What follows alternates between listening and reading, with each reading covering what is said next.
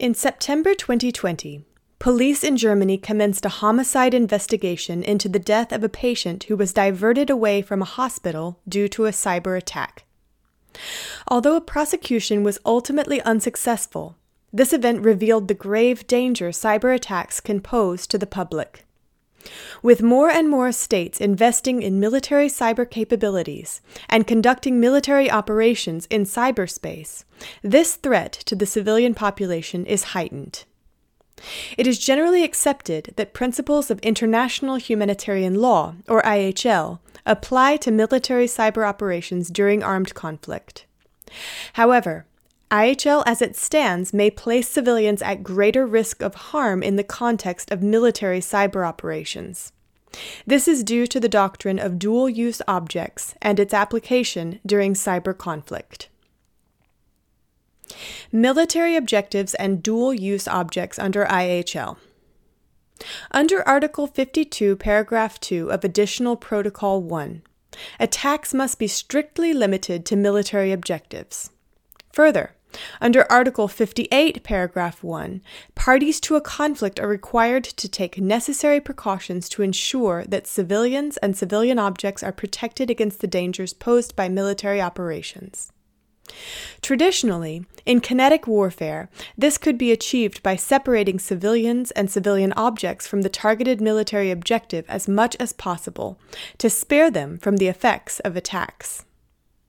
However, Cases will arise in which an objective serves a dual military and civilian purpose. In such cases, state practice indicates that a dual use object may amount to a military objective. For example, the trial chamber of the International Tribunal for the former Yugoslavia found in the Prlic case that the destruction of a bridge used as a supply route for both civilian and military purposes could constitute a military objective.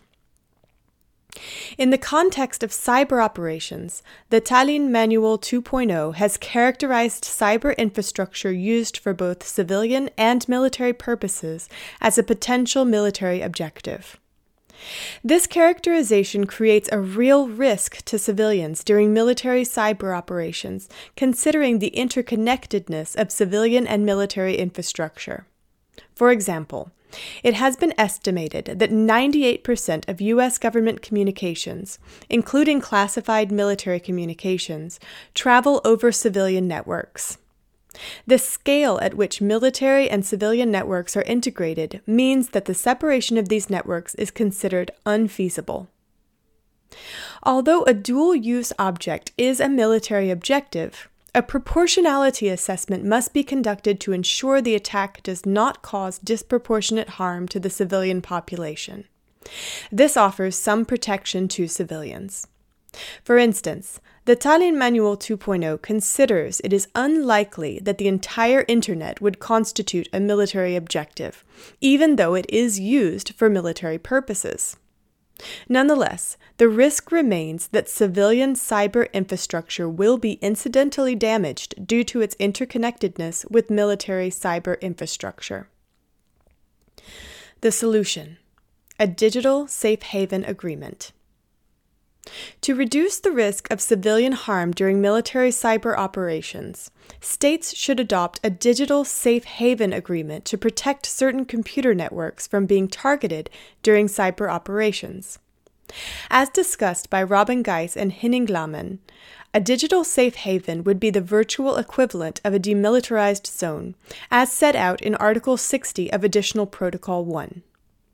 Rather than separating networks into civilian or military, states should isolate essential civilian networks and protect them from any military interference through an internationally binding agreement. To be effective, such an agreement would need to impose two key obligations on states.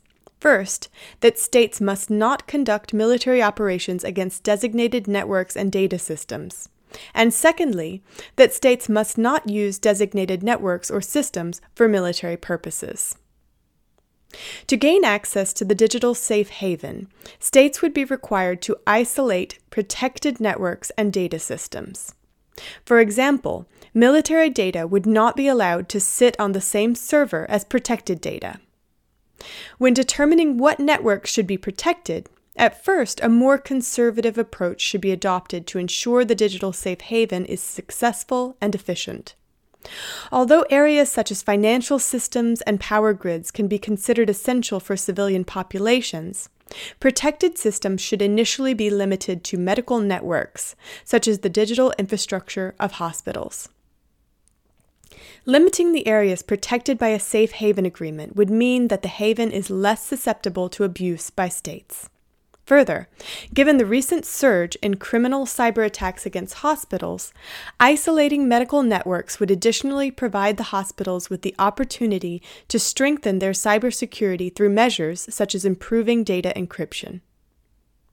As demonstrated by the events in Germany in September 2020, disruptions to medical networks can have immediate and deadly consequences for civilians.